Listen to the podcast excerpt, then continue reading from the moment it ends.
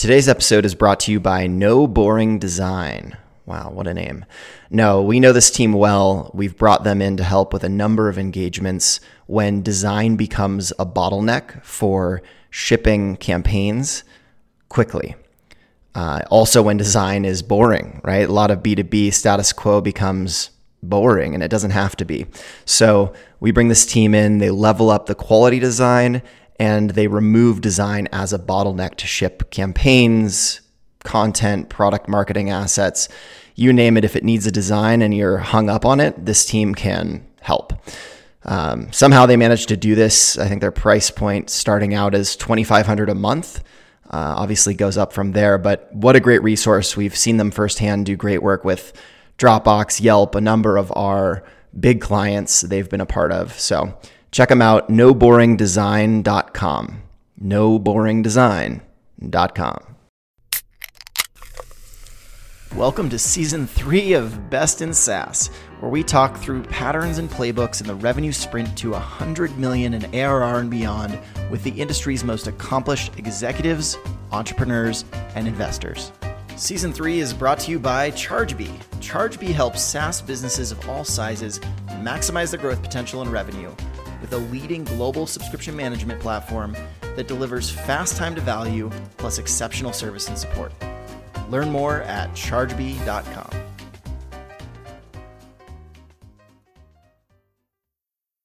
All righty. It's uh it's Friday. It's the Friday right before the big 4th of July weekend. Of course, you're listening to this. It's long gone, long past, but uh I'm excited that Chris said yes on this Friday to come on the show. Chris Koehler is the CMO at Box.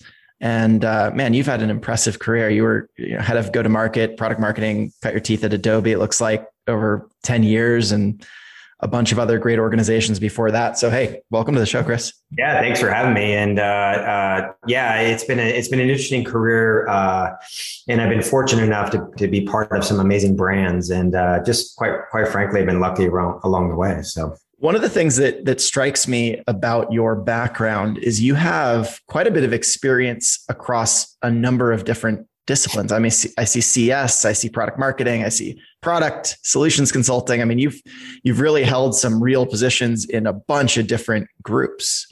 How how do you think that that has led you to where you are today as a CMO? Yeah, I mean, I think I think it's been it's been the way I described it is very deliberate um, around that. And part of it is just a philosophy of the generalist versus specialist. And you know, I'm I'm of the mindset that uh, you know generalists can bring in, an interesting perspective to the world. And so I've I've seeked out different opportunities to to learn as a, as I've gone along the way. And and I've been fortunate enough to be able to be given opportunities that, quite frankly, I wasn't. Uh, uh, I wasn't uh, qualified to do, but you know, with a, this mindset of like figure it out, learn, ask a ton of questions, hire really great people, I've been lucky enough to um, you know be fairly successful around that. But I think that the as a marketer, it gives me a different appreciation um, of the different roles and and uh, you know if you've been in a sales leader's shoes and you've been part of that organization and you know the pressure that they're in and it's a quarterly especially for public companies this sort of quarterly sprint,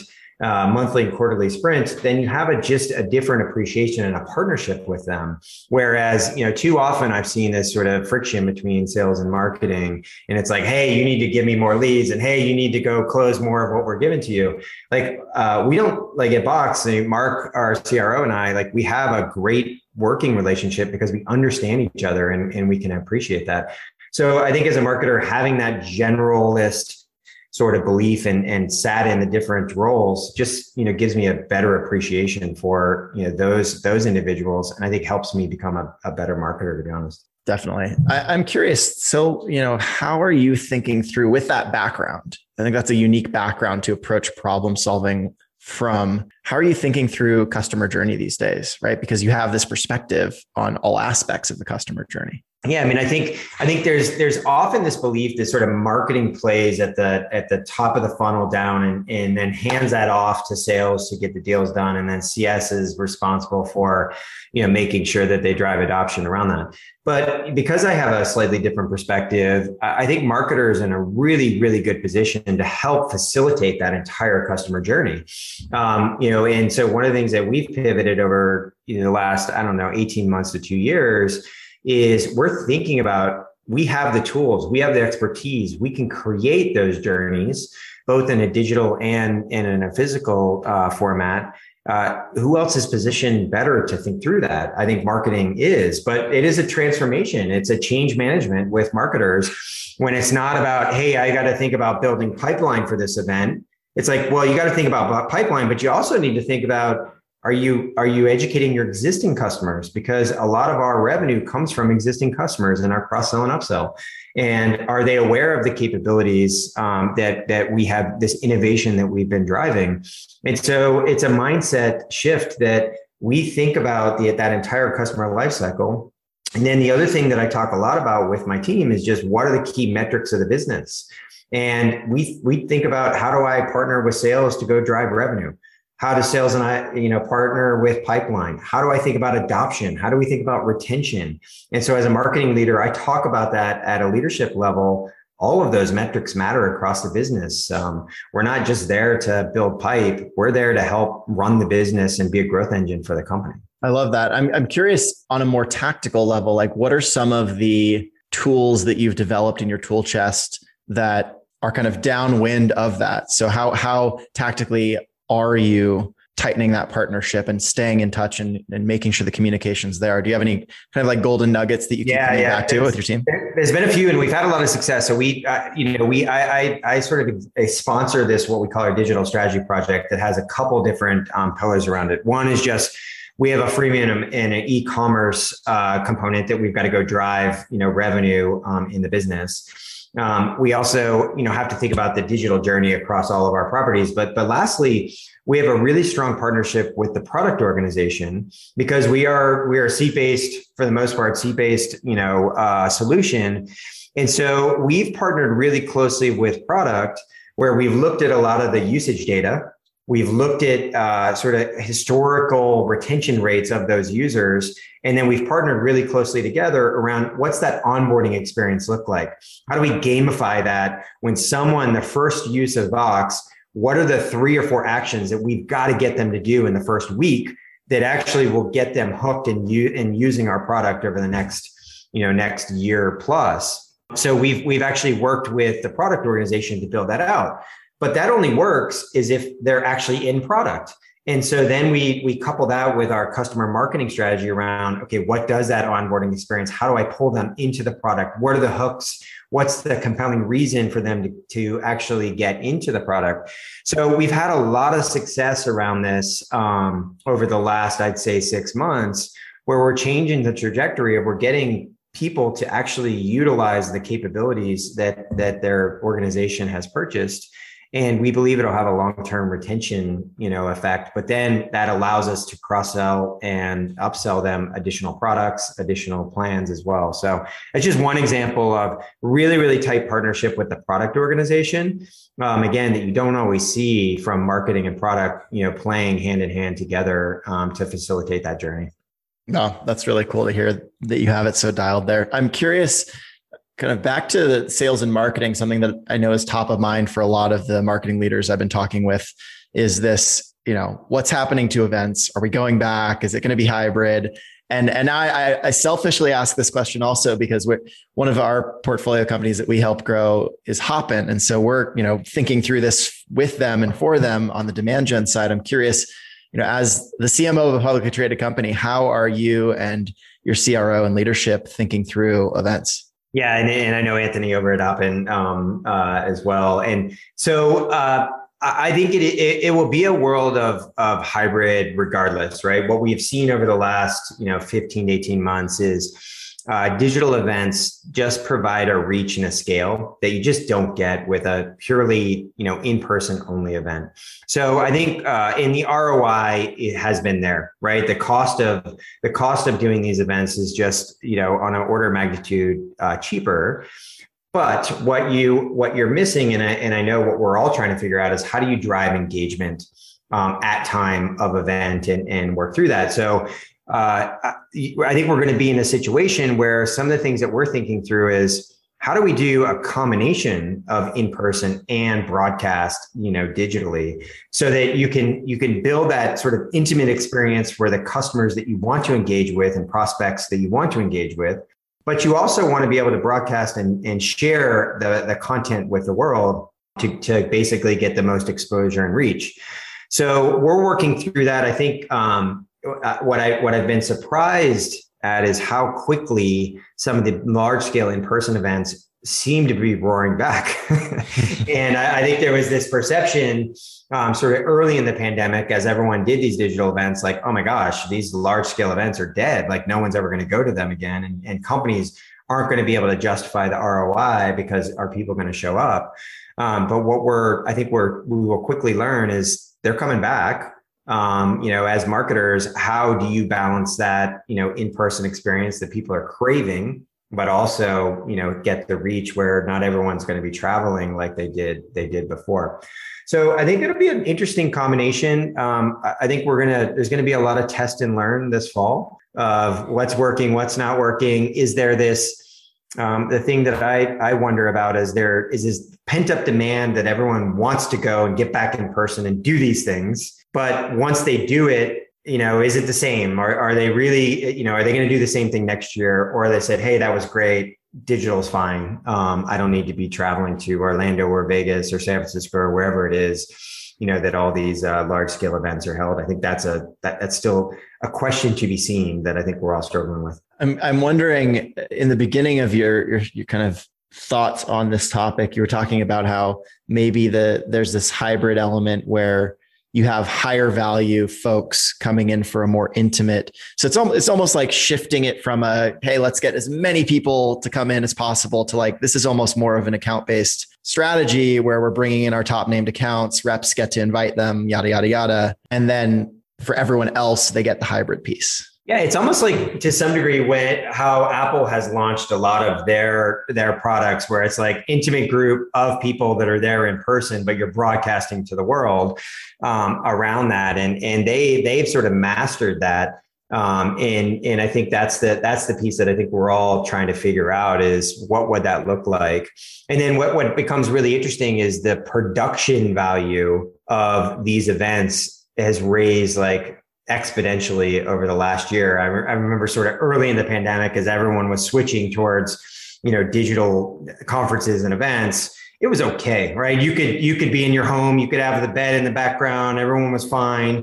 Um, but I think now the expectation is raised where it's almost like I want sort of uh, uh, you know um, you know broadcast quality of these events is where I'm going to get engaged, and and I think there's an interesting flow uh, that the monologues for 20 plus minutes of, of old when you have people captured uh, that that is getting sort of played out as well. And so you have to keep it fresh and engaging and switching things up. And you know we've got our big event coming up in october and and we're trying to figure out what is that secret sauce of how do you keep people engaged and how do you get them to show up um, as well? Because that's that's a lot of the challenge with digital only events is you can get registration but getting people day of is really hard um, but the good thing is it's it's sort of evergreen content that you can use um, as you record all of it.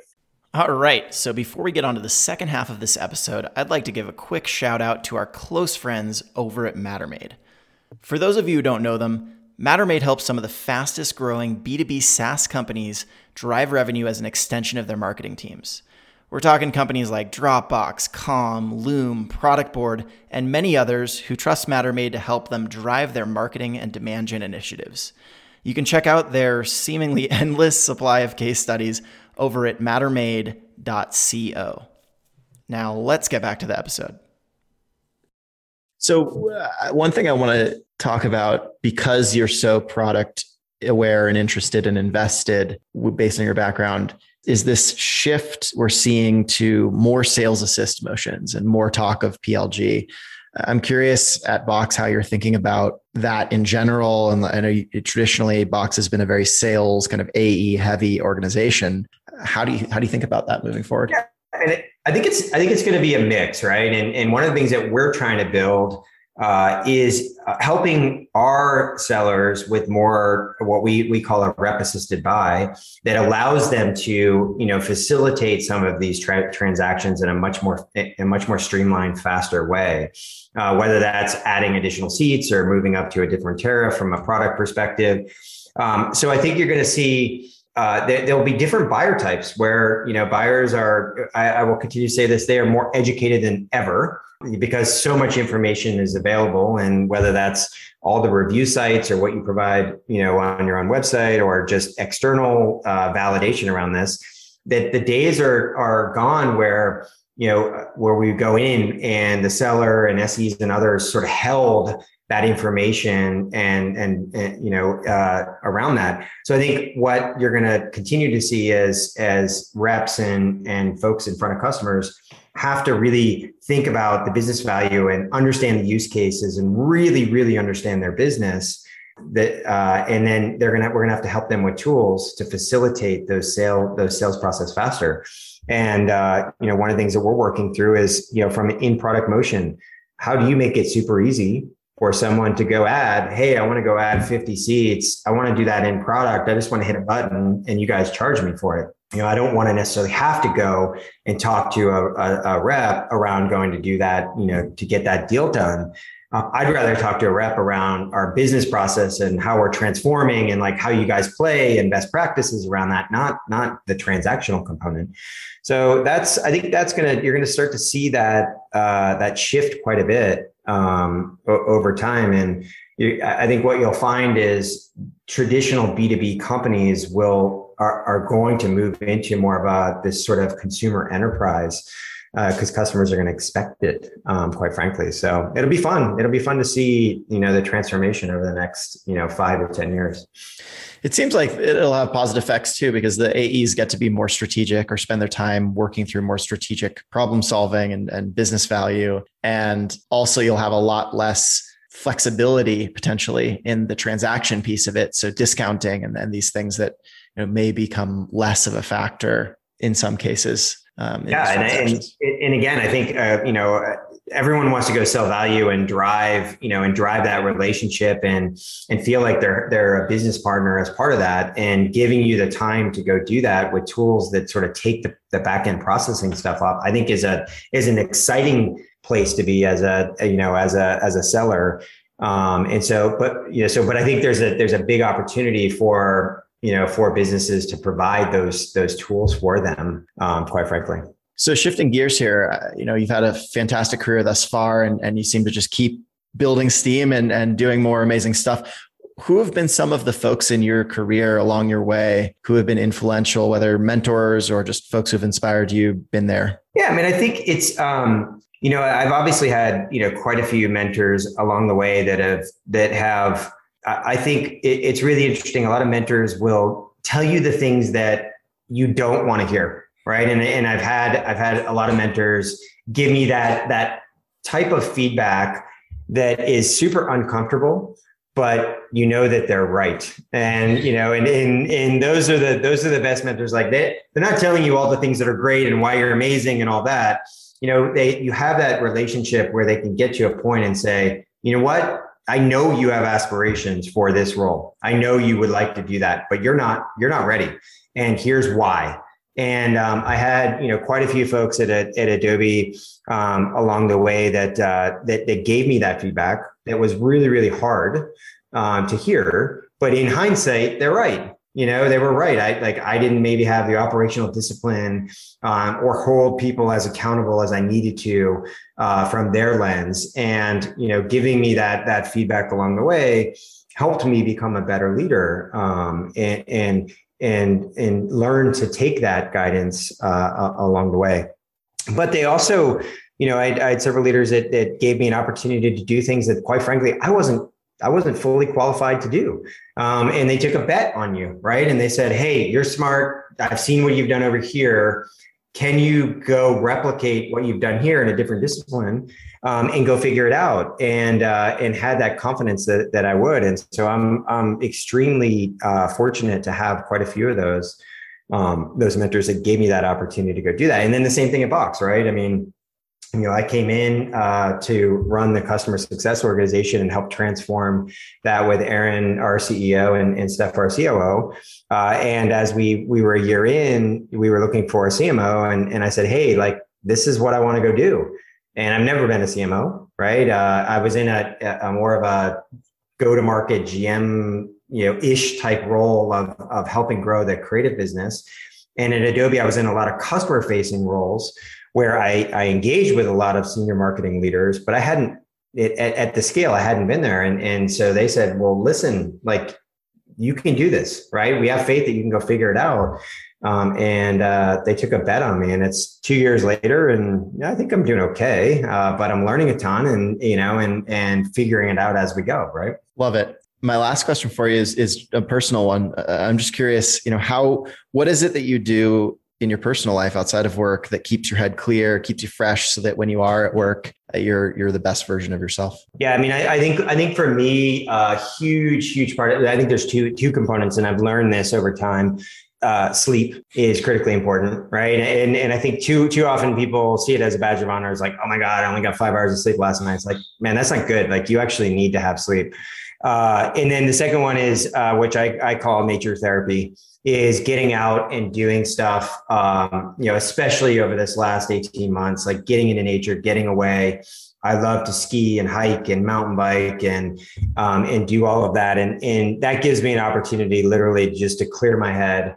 Um, and some of my best ideas are, you know, if I'm on a ride and all of a sudden, you know, I, I, wasn't even thinking about it, but something popped in my head, and I'm like, oh wow, that's pretty interesting. And it, it's just it gives me that clarity of focus and and and do all of that. So that's for me is I describe it as nature therapy, getting out and, and doing stuff, uh, regardless of what it is, uh, helps me clear my head. And uh, luckily, I've got a family that that loves to do that as well. Uh, so uh, we're we're a very adventurous family. Did you guys get any good uh, backcountry lines in this past season? No, it, I mean, it, it, if you uh, anyone followed, I you know, I live in Park City, Utah, and in Utah this year uh, because of a really really slow uh, season, it was very dangerous. Uh, backcountry skiing, we actually had a few avalanches that happened right outside the the boundaries in Park City. Wow. Unfortunately, uh, a few fatalities as part of that. So that was one where we're like, you know what, not worth it. Not worth it. Uh, there's enough. Uh, Park City Mountain is uh, big enough that we can, you know, we can go off and, and learn uh, the different areas to, you know, to get away from the crowds. But uh, no, no, no lines this year. But we'll we'll see over the next couple years. Hopefully, the snow uh, we get a much bigger year this year. Fingers crossed. I'm right there with you. Well, Chris, this has been fun. thanks for thanks for taking the time on a Friday before this yes. long weekend to, to nerd out on marketing with me. Of course, and thanks for having me. And enjoy the long weekend. Thank you. All right. Cheers.